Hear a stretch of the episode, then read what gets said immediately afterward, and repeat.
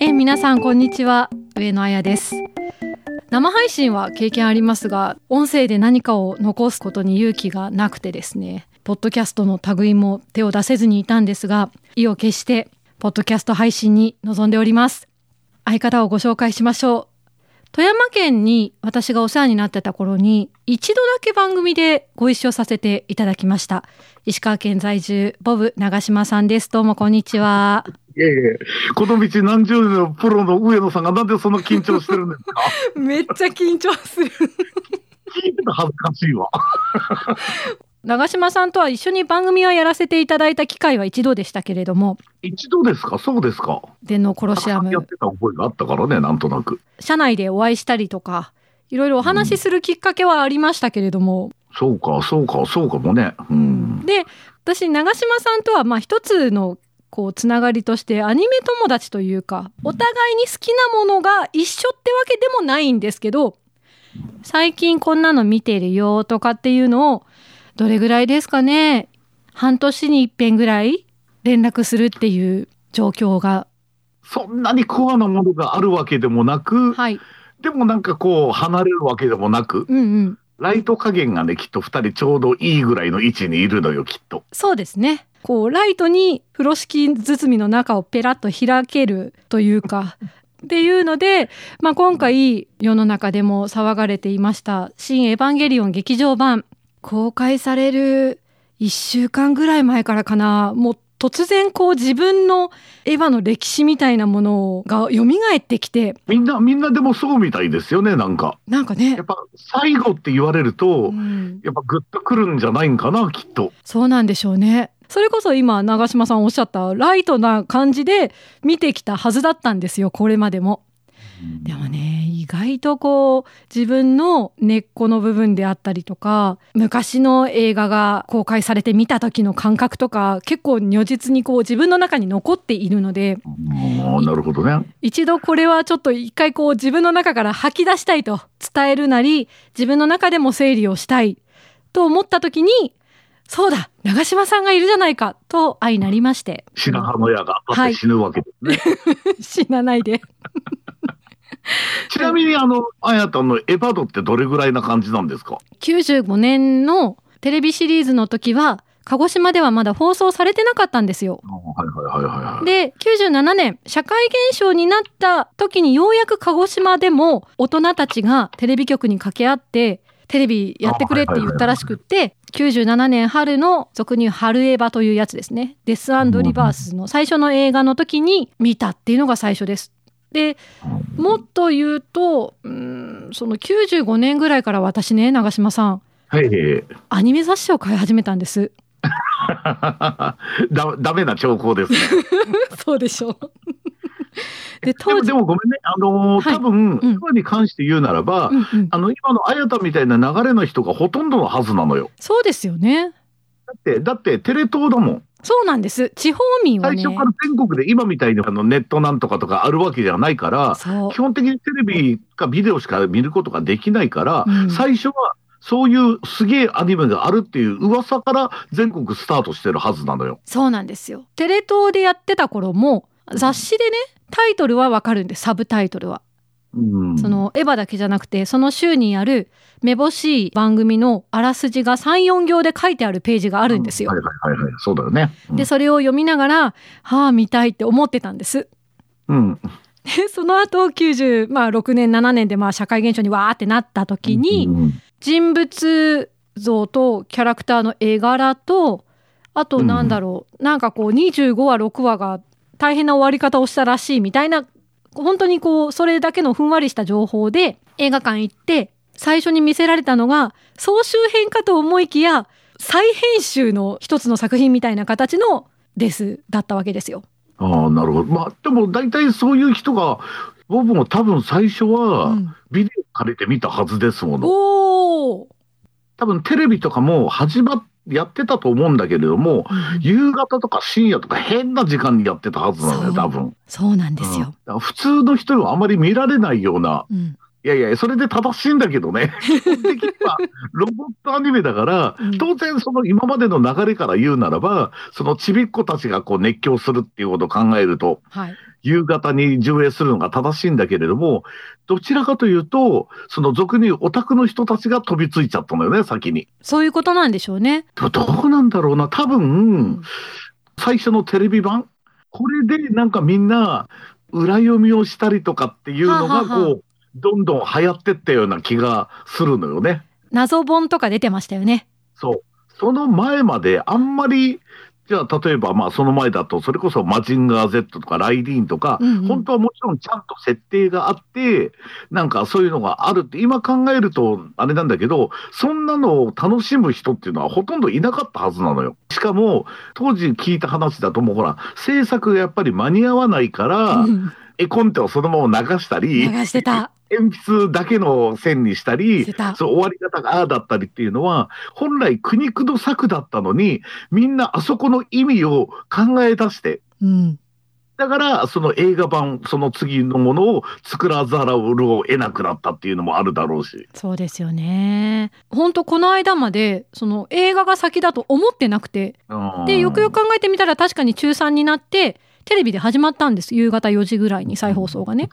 やっぱり夕方なのね。そうそう。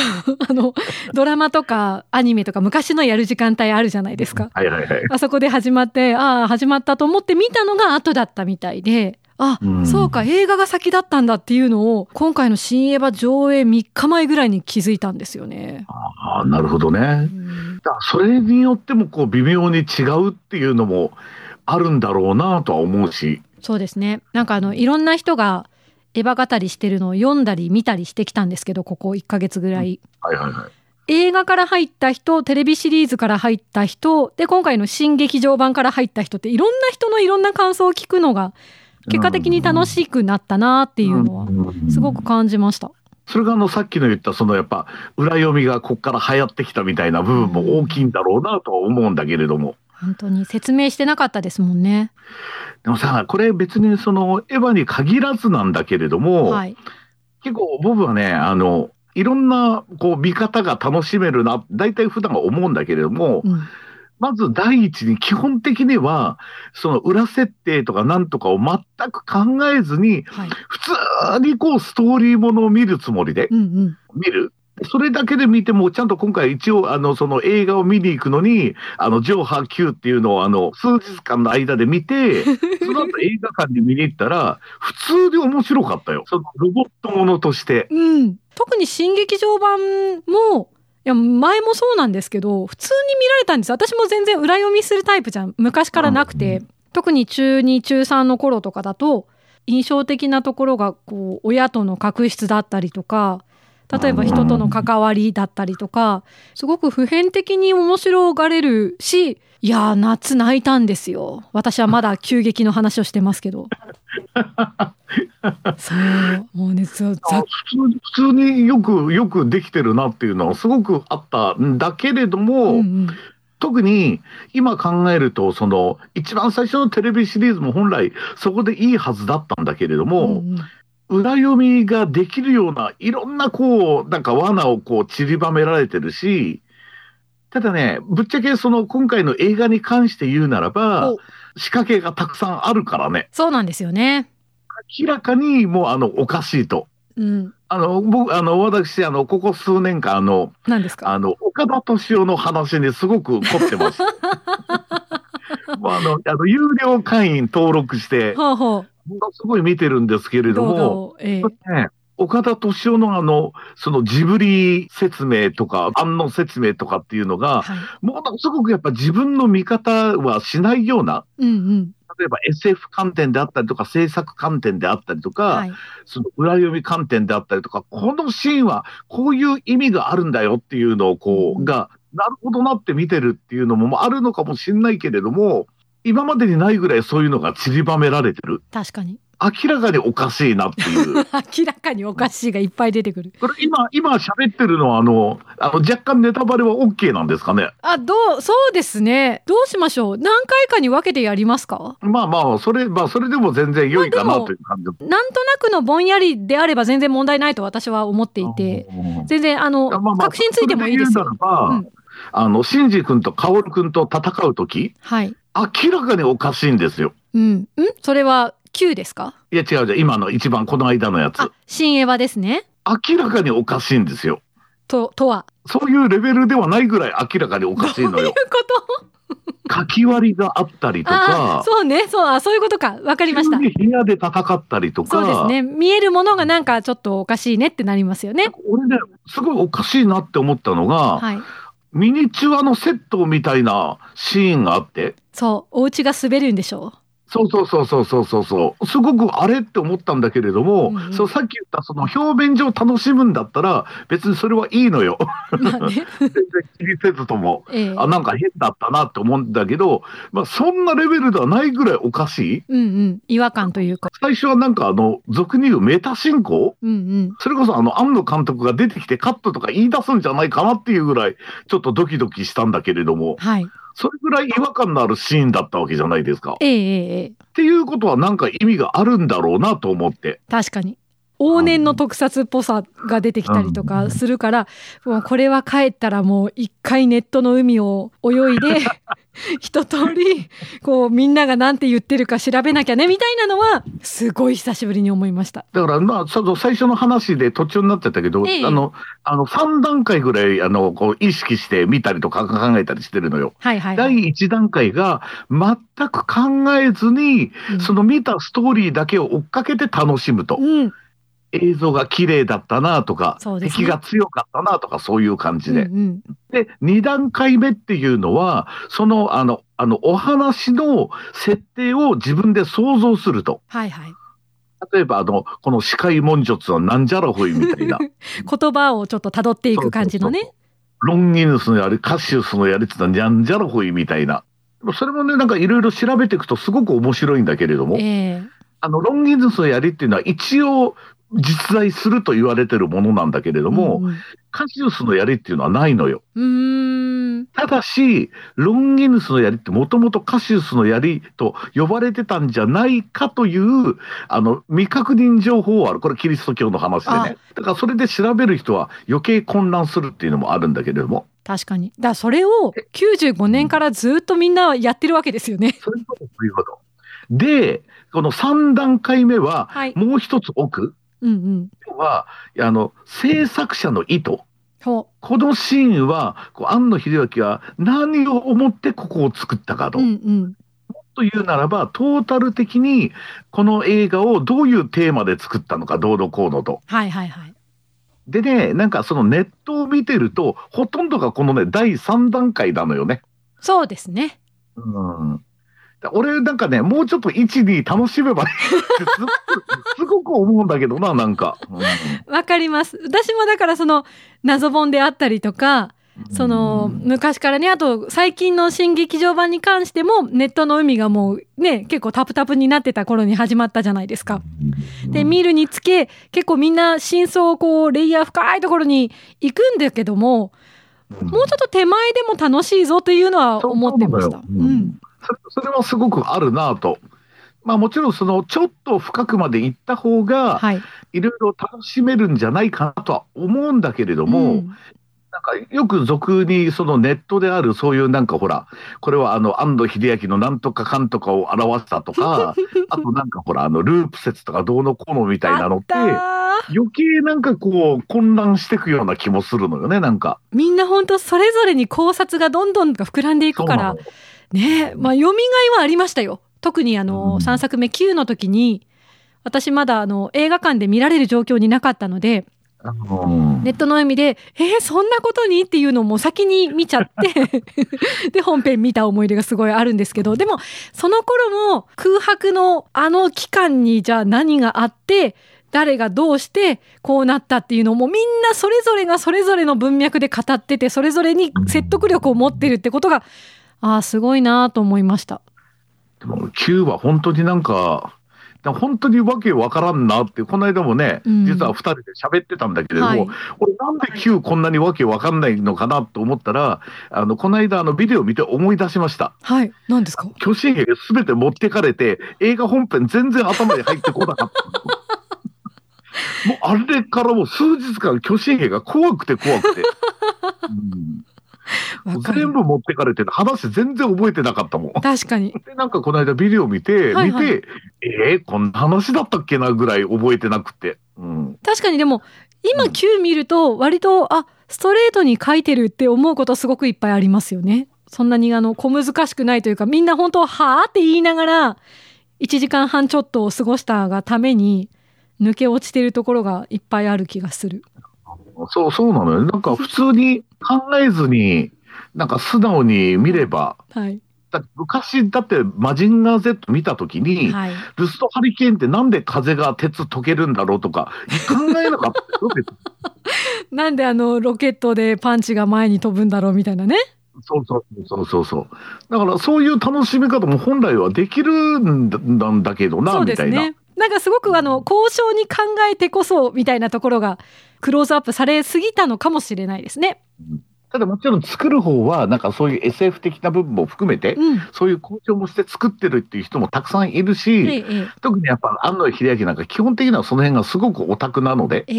多分考えてはいるんだろうけれども、うん、ひょっとしたらそこは、そこを探すのは本意ではないのかもしれないしね。そこはもう本当、こう、なんでしょう。鳴らされている土のようにさらっと見てもらってもいいよっていうことですよね。多分。のかもしれないし、その辺はちょっと本当のところはどうなのかわかんないけれども。ええだ、その話で言うと、ちょっと一ついいですか？あはい。私のね、知り合いのお子さんが小学校5年生なんですって。うんで、小5男子がちょっと興味を持ったと。飲食店でコラボやってたりとか、やっぱキャラクターのね、ね展開で気になるっていう入り口があるんですね。